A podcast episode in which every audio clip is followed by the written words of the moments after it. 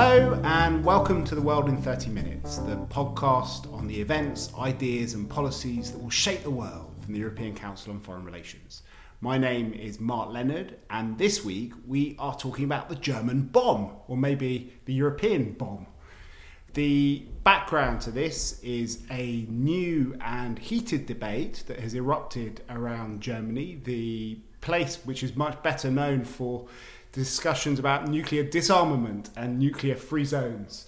Um, shortly before the American election, uh, there was an article in the Spiegel Online calling for the idea of a, of a German uh, nuclear deterrent. And after Trump's election, there have been a number of other contributions. The two most uh, visible ones were a statement by Roderich Kiesewetter, who's a member of parliament from the ruling uh, Christian Democratic Union and is also uh, a spokesperson for the CDU on foreign policy and a former chairman of the nuclear disarmament uh, group in the in the parliament and even actually a former soldier who uh, called for Germany to take part in developing a European nuclear deterrent. But an even more uh, bold proposal has been made by one of the editors, publishers of the conservative uh, leaning Frankfurter Allgemeine Zeitung, uh, Berthold Kohler,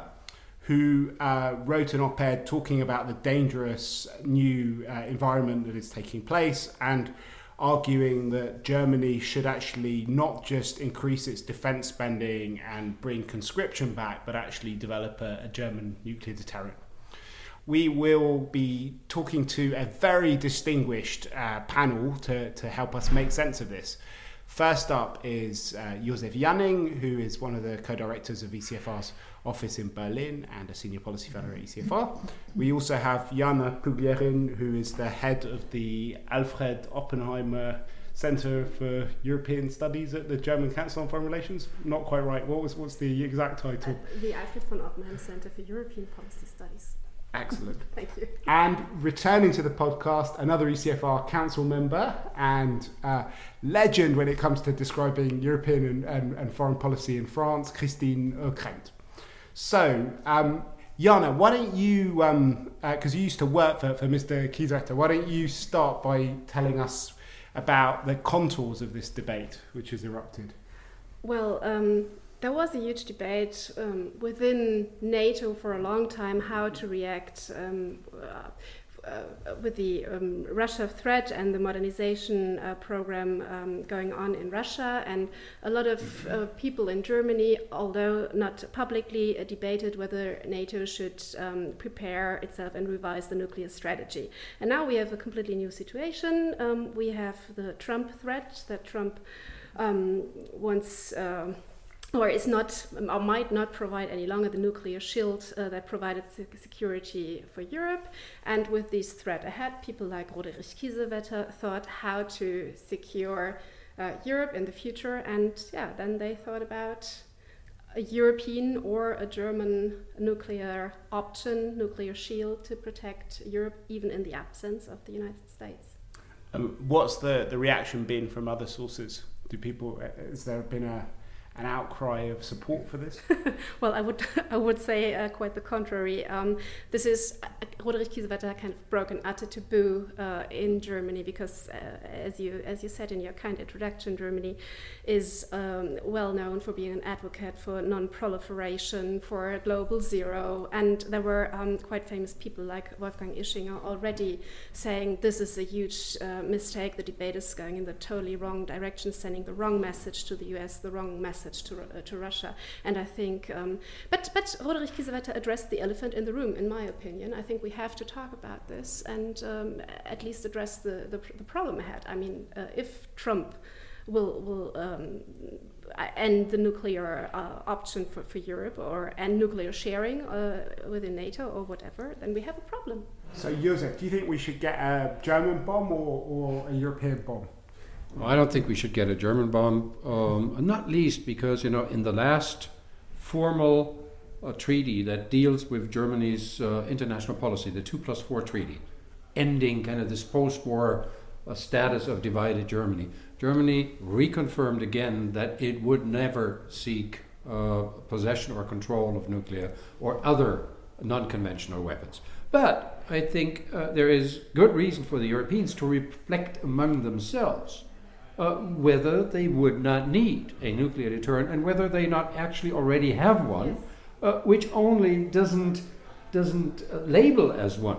Uh, which is in particular uh, the, the nuclear capabilities of the United Kingdom and France. And in particular, uh, France, because France has uh, more times than Britain looked as at its mutual assured destruction capacity as a sort of a European uh, instrument in the hands of France, something that belongs to the French um, uh, nation, but has its purpose in Europe. And I think this is actually uh, a very uh, wise and, and, solid statement. And that is something to be considered uh, as a more clear uh, and an explicit European asset, even though it will continue to be owned and uh, managed by France alone. So I, would like to, to bring in Christine to talk about the the French situation, but maybe before that, Josef, you could tell us a bit more about how this Europeanization of the French deterrent would work. Is your idea simply that Germany writes out a fat check to to Paris and London every year in order to, to, to buy shares in this deterrent? Or, I mean, how, how does this work? Well, I don't think it works at all. uh, I mean, it's just a scheme uh, because, after all, uh, both the British and the French nuclear uh, deterrents are very much linked to NATO. Uh, it took the French, you know, many decades to actually uh, agree to the fact that their own nuclear deterrence on its own uh, was getting obsolete and wouldn't make sense in strategic terms. And it took, uh, you know, after de Gaulle and all the grand uh, discourse about French uh, nuclear independence, which is very, which runs very deep, by the way, in, in how the French think of uh, their own country, but still, uh, I think the uh, the, the mere fact that the topic is being risen in Germany uh, has to do with America first, with Mr. Trump, and it also has to do with Brexit, because there's no way at all we as Europeans can actually strengthen our defense capacities, be they conventional or nuclear, without the Brits. And so we get back to that sort of British quagmire. But just one point which really surprised me you know, trying to get a little bit more uh, ready for this uh, discussion, I, I, looked up uh, on, on some facts in French, French language. So I Googled, like anybody else, and all I could find in French was actually Russian propaganda literature in French uh, discussing about uh, you know the sort of uh, German uh, nuclear bomb and even asserting that uh, the current uh, German president, Mr. Gauck, was actually supporting the idea. And so it's just a side comment, but it, shows the extent of the misinformation or the sort of post fact world that we are getting into. So, so Josef, you're the the you seem to be more less skeptical about the idea than than Jana did about the uh, was about the idea of and then Christine was. I mean, how how do you see it working? The idea of, what? Europeanizing the French and British nuclear deterrence. First of all, I'm, I'm not so skeptical because it is not without precedent. You know, within NATO, we also have, at, in part driven even by Washington, we had the nuclear planning group and the idea to involve more NATO partners than those holding nuclear weapons uh, to get engaged on this. So, to share the strategic rationality that comes with the possession of nuclear weapons with a wider group of allies. Not with everyone, but with those whose uh, responsibility one would like to kind of shape.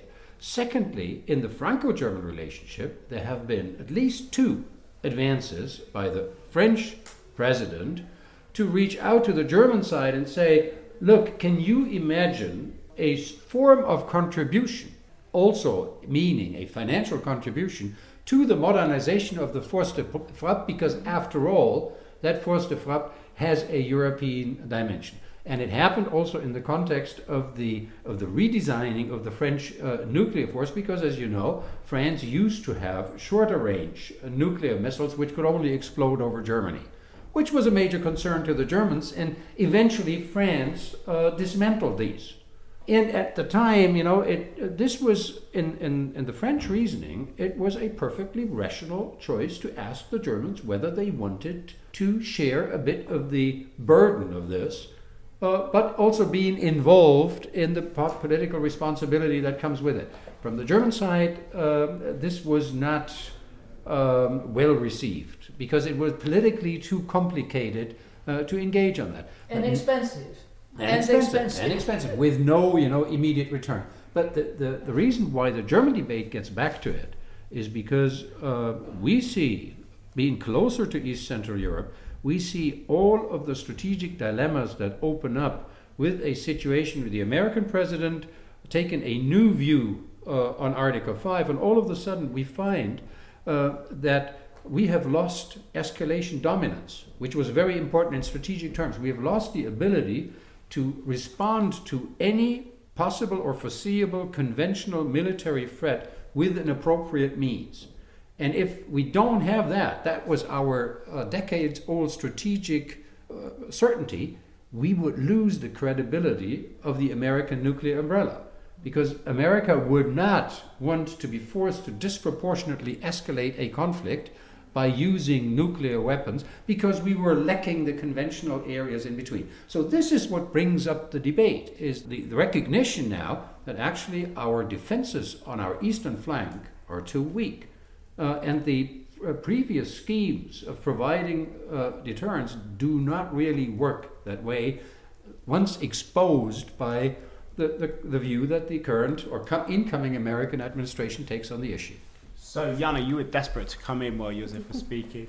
No, I just wanted to, to explain that uh, this whole debate is just a minority debate and it's totally disconnected from the German public because 90% uh, of the Germans out there they they um, support the idea of global zero. They want to end nuclear sharing in Germany, and that was 85% still against the deployment of American nuclear. Yeah, weapons exactly, and, and it was a consensus in the German Bundestag. All political parties agreed to go yeah. for a global that zero. Being said, and, there yeah. was never a majority in favour of the euro or but it was of even in the German coalition borders. Treaty. Sorry? It was in the old coalition treaty that we end nuclear sharing with the FDP, FDP and the CDU. Yeah. They, that was agreed mm. on uh, that uh, yeah Germany would, would go for an, an, ending nuclear sharing in Europe. Yeah. So you think it's a terrible idea? No, I don't. I don't think. I, I think it's. Uh, I think Roderich Kiesewetter has a, a, good strategic point here, and I think we have to address this. And the problem is that I mean, but how, but how do you want to address it? If I would, I would, I would prefer a, a NATO solution first, and there. I mean, the British and the French uh, nukes are already part of uh, a European deterrence strategy. It's in the Ottawa uh, Declaration. It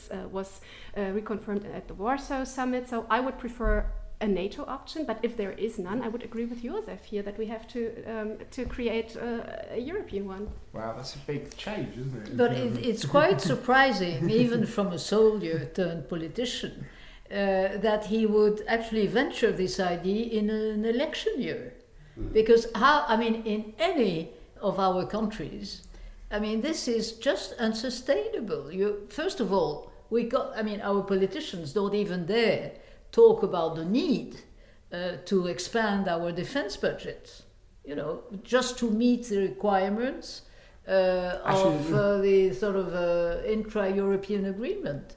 Uh, I mean, in the French uh, forthcoming elections, yeah. I bet no one will say. Jeremy Corbyn has been quite busy saying that he wouldn't use the British nuclear deterrent if he ever became prime minister. So maybe he, yes, he could offer it to nobody the believes, as nobody believes that he will ever become prime minister, it's quite irrelevant. no, but maybe it's a new bargaining chip in the Brexit debate now. I mean, the, the foreign power, uh, UK uh, as a foreign power has, um, I think, a stronger position now so with the Trump election. Offer, offer shares in the nuclear deterrent against um, freedom of movement.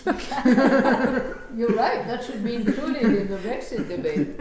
But so how do you how do, what happens is is this just something which dominated the headlines for a few days and will kind of disappear, or do you think this is something which is going to become a really serious debate? Because the fact that the German public is against it, I mean, joking aside, doesn't necessarily mean very much. The German public was against the euro, and the euro happened. The German public was against Pershing missiles, and Pershing missiles happened.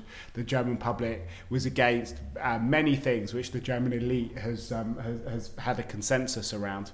And um, these things have a, a habit of, of, happening if there is a kind of elite consensus. But it sounds like, from what you're saying, that we're a long way even from an elite consensus at the moment.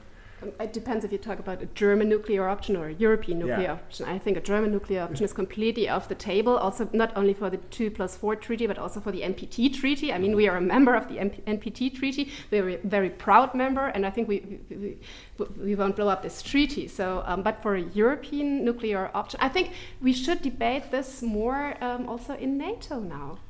We, we should have done that a long um, time ago because, I mean, while we are talking here about uh, there, whether there is a, a European option or not, um, uh, Russia uh, has a, a modernization process going on, a nuclear uh, modernization, huge one, concerning strategic and uh, tactical nukes. So um, we should do something about this. I think one of the effects is that people actually discovered that something like a nuclear deterrence capability exists in Europe. I mean, people may be aware of that in France or Britain, but not so much the wider public outside of it. Other than that, I think it will quickly disappear, but what will stay is a focus on saying, assuming that relations go sour uh, on uh, our eastern neighborhood. They already do in the south. Uh, how well are we prepared to um, signal to anyone out there um, not to consider attacking Europe or European countries in any way? And that's, I believe, where the where the, the, the real debate then starts unfolding, because then we will discover that we're actually not very well prepared. And that possibly also this rotation of combat uh, forces now through the Baltic states is more of a fair weather response than, than we would like it to be. Uh, and that we actually then have to reconsider territorial defense as a uh, significant uh, contingency for NATO and the EU uh, to deal with. And I think that's, that's the real significance of this debate. You know, the, the nuclear thing sort of is part of it and is something that, that pops up that debate and disappears, but the debate itself will then continue. Wh- What is very interesting about the debate is no one ever mentions who the enemy is. Well, they talked about Russia quite a lot. So let's talk about Russia. Because, you know, who else? I mean, what else? Uh, and so that's also an issue because. uh, Actually, I think Kohler talked about China as well as another enemy. And um, Well, that would be even more expensive in terms of uh, Yeah. weaponry, uh, I assume. But I, I think that raising that issue at a time again, and that gets us back to Mr. Trump, uh, where we're all wondering what the new uh, relations are going to be between Washington and, and the Kremlin, and where does Europe stand in that respect? I think that again gets us back to square one. Can so I maybe ask the Germans one, one last kind of question before we round off the discussion, which is it, it's a really strange thing because in some ways it's very uncomfortable new territory talking about German nuclear weapons. Um, but at the same time, the way you were taking it feels a bit more comfortable because uh, Germany has been having this kind of debate on multiple fronts. There was a sort of expeditionary Germany, you know, sending troops into Mali, getting more involved in Iraq and in Afghanistan. and Started places in like that. Kosovo. I- Indeed. Um, and that was kind of quite shocking and kind of difficult um, for, for Germany to do. Um, in some ways, going back to territorial defence is a return to the, the comfort zone. That's one of the interesting things about, about Berthold Kohler's piece is that he was talking about reintroducing conscription, which was very much central to the post-war German idea of a, a kind of citizens' army and, you know, rather than the kind of professional army. Um, I mean, where does this go? It's very difficult to read exactly where your debate about foreign policy is, is going. There's more activism, but some of it is returning to more traditional ideas of a kind of NATO that's about territorial defence and and uh, staying in inside the area rather than. Uh, the there was a former German foreign minister who said that that our security started in, in the Hindu Kush, wasn't there?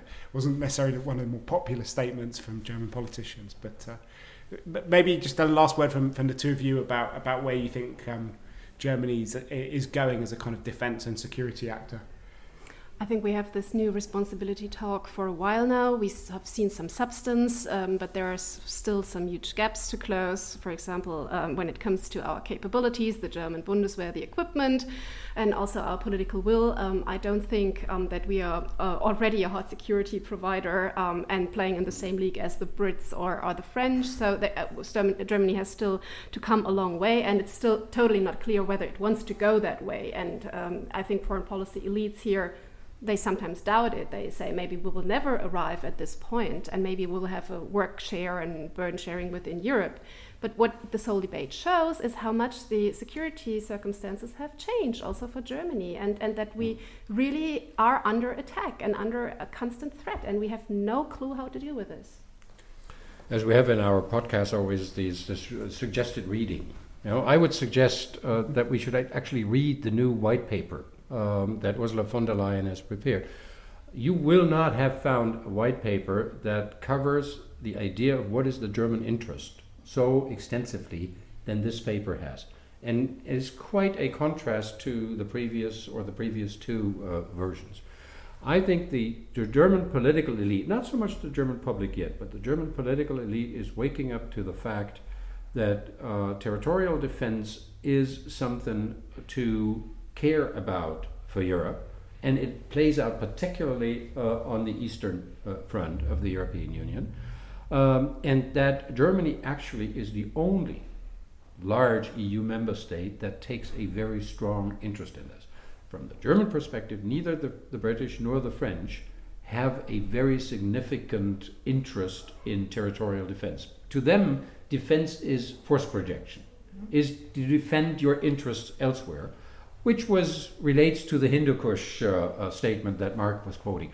But you know, now on the German strategic planners table is the issue: how do we effectively organize territorial defense for the eastern flank of NATO or the European Union, uh, with this great number of small and very small uh, member states?